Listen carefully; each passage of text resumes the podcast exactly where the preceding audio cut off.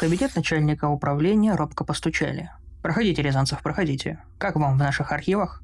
После оперативной работы.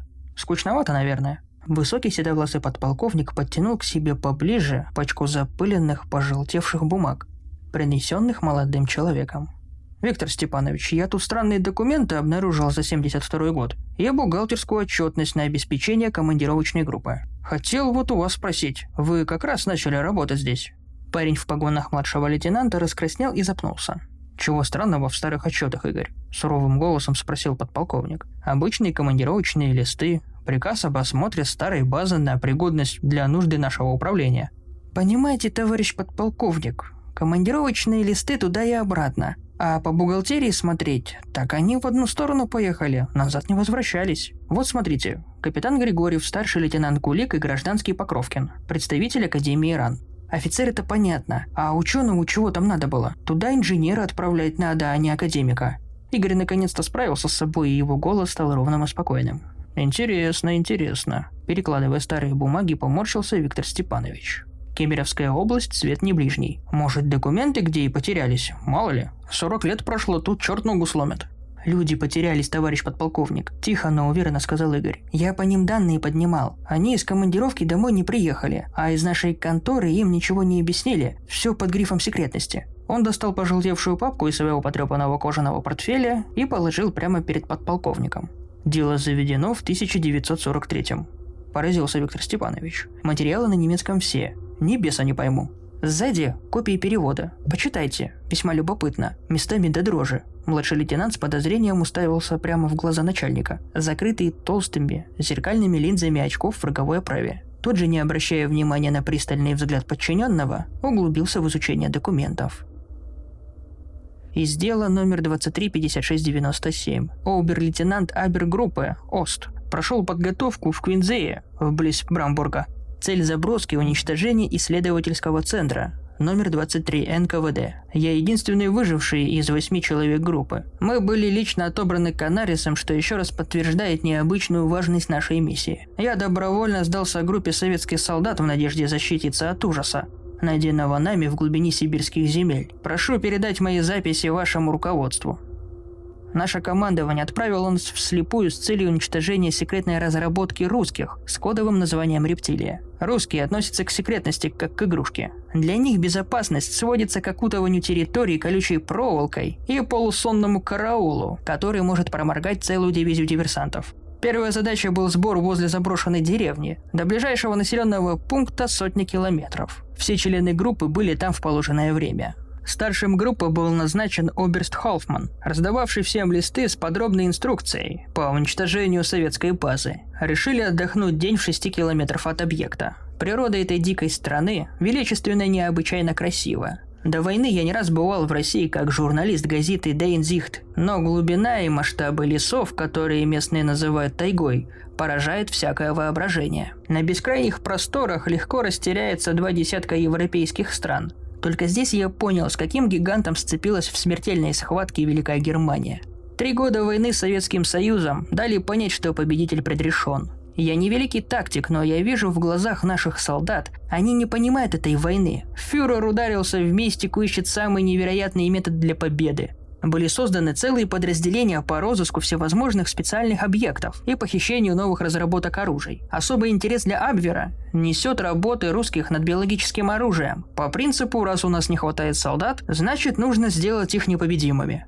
Обо всем этом я размышлял, когда мы с агентом Рейбертом отправились уточнить местоположение постов охраны. В здешних лесах мало света, большие хвойные деревья и почти полное отсутствие кустарников. Зато внизу очень много мха. Идеальный помощник для диверсанта заглушает шаги. Животные почти не появлялись, только маленькие грузуны сновали между деревьями. Мое внимание привлекли большие норы полуметрового диаметра, почти вертикально уходящие вниз. Вилли сказал, что, наверное, это норы росомах, но почему их полутора десятков в одном месте объяснить не смог. Ну и в конце концов мы же не животных изучать прибыли. Единственное, чего приходилось опасаться, это советской контрразведки, которая могла отследить перемещение агентов и выйти на всю группу, поэтому парабеллум удержали наготове. На периметр объекта вышли к полудню. Пока Вилли со своей снайперской винтовкой искали наиболее удобную позицию, я прополз вдоль северной стены советской базы и не обнаружил охраны ни на одной вышке. Да, и сами ряды колючей проволоки были покосившимися и местами разорванными. Не верилось, что именно здесь аэросъемка, сделанная полгода назад, выявила движение автоколонны к базе и обратно и все признаки расквартированного батальона охраны. Погода испортилась, из низких тяжелых туч хлынул проливной дождь. А ветер взвыл по проваленной рядом проволоке. Мне показалось, что что-то черное мелькнуло на одной из вышек. Но двигался явно не человек, и я успокоился.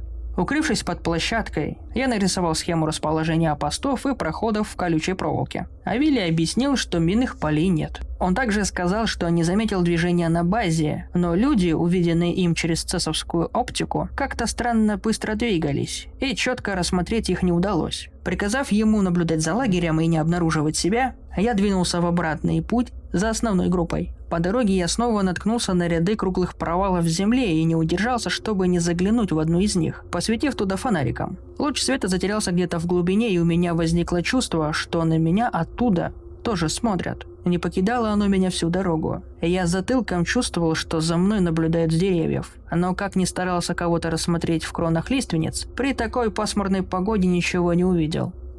В лагере Халфман подозвал меня к себе и назначил своим заместителем.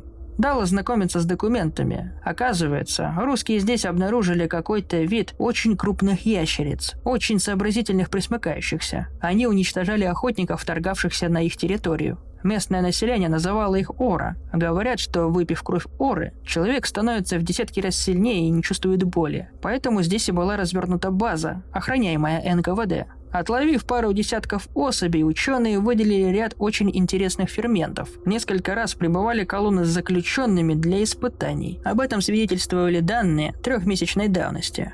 Тогда я понял, что за мной наблюдало с деревьев. Но что-то непонятные люди на базе и где охрана, было все равно непонятно. В 2.30 Оберест скомандовал группе на выход. Взрывчатки было очень много, ее тащил даже Холфман. Неясно, зачем ее столько было нужно, Вся база, четыре расположенных по квадрату здания, на полдороге к назначенному пункту совершили остановку, чтобы связаться с Вилли. Но радиостанция Роберта молчала. Не успели мы обсудить эту ситуацию, как сзади раздалась автоматная очередь нашего замыкающего, Ганса. Он шел в 50 метрах позади, прикрывая группу, и должен был открыть огонь лишь в случае крайней необходимости. С мыслью, что нас вычислили советские контрразведчики, мы ринулись назад и увидели три тени, метнувшиеся в полутьму леса. Ганс лежал на проселке, зажимая руками окровавленный живот. Правой ноги до колена не было. Мы замерли от неожиданности, ожидая наткнуться на роту смеша, а столкнулись с чем-то непонятным. Ганс неожиданно дернулся и захрипел, собрав остатки жизни. Он выдал из себя «Дьявол пришел! Слуги его!» и застыл. Мы замерли, а Холфман, прекратив изучать следы, приказал двигаться дальше. Меня он назначил замыкающим вместе с Юргеном. Я понял, что Оберест понимает происходящее, но с нами делиться информацией не намерен. Мы забрали взрывчатку и забросали Ганса ветками. К четырем утра мы пришли к посту в Вилле. Я издали заметил его висящим на ветках старой лиственницы, головой вниз. Наверное, половиной головы. Верхнюю часть словно откусили гигантскими челюстями, а на мертвевшей части лица застыл в перекошенном ужасе рот. Дитриха нашего спеца по взрывчатке вырвало. Холфман в задумчивости вертел в руках разбитую радиостанцию. Разделившись на три группы, мы вышли на территорию базы с разных сторон. И тут начались вещи, которые мой мозг до сих пор отказывается принимать. Ни одной души, только мертвые здания и разбросанные там и тут оружие. Клочья одежды с побуревшими высохшими пятнами, видимо крови. В центре базы я снова обнаружил норы, никак не менее трех десятков. Возле здания казармы стоял покосившийся грузовик с вращающейся платформой, на которой было установлено зенитное оружие. Казарма минимум человек на 150, прикинул я.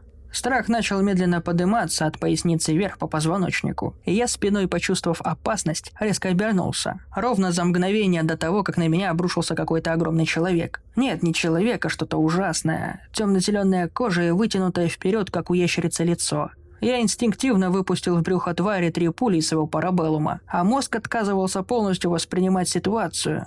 Машинально отметив на теле нападавшего части полосатой одежды, видимо, бывшего заключенного, монстр с диким шипением свалился с меня и нырнул в ближайшую нору. Я почувствовал, как теплая струйка крови течет под моей одеждой, но боли не чувствовал.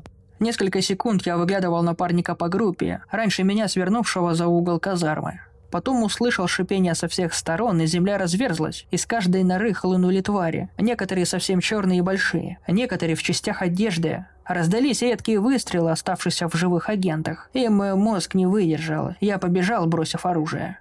Я не трус, я не боюсь умереть в бою, я не боюсь умереть от ран, но я не мог видеть, как полулюди-полуящерицы рвали моих товарищей на части. Последнее, что я помню, это Халфмана, собравшегося на крышу и стреляющего из своего любимого штурмгера. Он прожил ровно до перезарядки магазина, когда на него обрушились несколько монстров. Стремглав, несясь по лесу, я не разбирал дороги. Не помню, сколько я бежал. Сознание отметило несколько мощных взрывов позади. Видимо, кто-то успел заложить взрывчатку, и сработали таймеры. Я надеялся, что взрывы убили многих этих тварей. В глазах было темно, а в голове мелькали странные образы. Звучали странные слова «бог-ящер», но ведь это старославянская легенда. «Уходи, не возвращайся, расскажи обо мне». Яркие картины языческих жертвоприношений задолго до пришествия Христа на Землю. Миссионеры, бесщадно истребляющие людей-ящеров. О нет, они не забыли причинного зла и вернутся, когда придет время. И это время близко. Когда я выбежал на дорогу, я наткнулся на грузовик с военными, и я счел за счастье сдаться в плен. А я военнопленный Густав фон Краузевиц. Прошу, заклинаю советское командование принять меры по уничтожению всех этих тварей, пока не поздно. Они хитрые и изворотливые, и будут вскоре среди нас. Я знаю, я видел. 16 июля 43 год. «Занимательный документ, Игорь», – процедил подполковник. «Вот вам не кажется, что это все? Бред спятившего с ума военнопленного. Виктор Степанович, это не фантазия. Вот документы умершего Кузнецова. Рваные раны на боку и спине. Заражение неизвестными токсинами. Умер через два месяца после составления документа. Рязанцев стал пунцовым от неоказания доверия. И как вы объясните, что 11 лет назад именно вы поставили подпись на приказе на отправку, изучавшей экспедиции в место, указанное немецким военнопленным? Выпейте воды, Игорь. Голос начальника стал металлическим. Он пододвинул прозрачный графин молодому офицеру. «Выпейте и успокойтесь. Зайдите ко мне завтра утром, и мы поговорим на эту тему». Рязанцев одним махом выпил половину графина и хлопнул дверью, вылетев из кабинета, не забрав документы. Через два десятка шагов ему стало нечем дышать. Закружилась голова. Он рухнул возле лестницы. Кровь захлестала из его горла. Виктор Степанович улыбнулся, подошел к окну и распахнул его, сняв свои неизменные очки. В солнечном свете хищно сверкнули желтые змеиные глаза. Он довольно ухмыльнулся, услышав тонким слухом грохот, упавшего в конце коридора бездыханного тела Рязанцева, подошел к столу и убрал в нижний ящик в который раз не кстати всплывшее дело покойного обер-лейтенанта.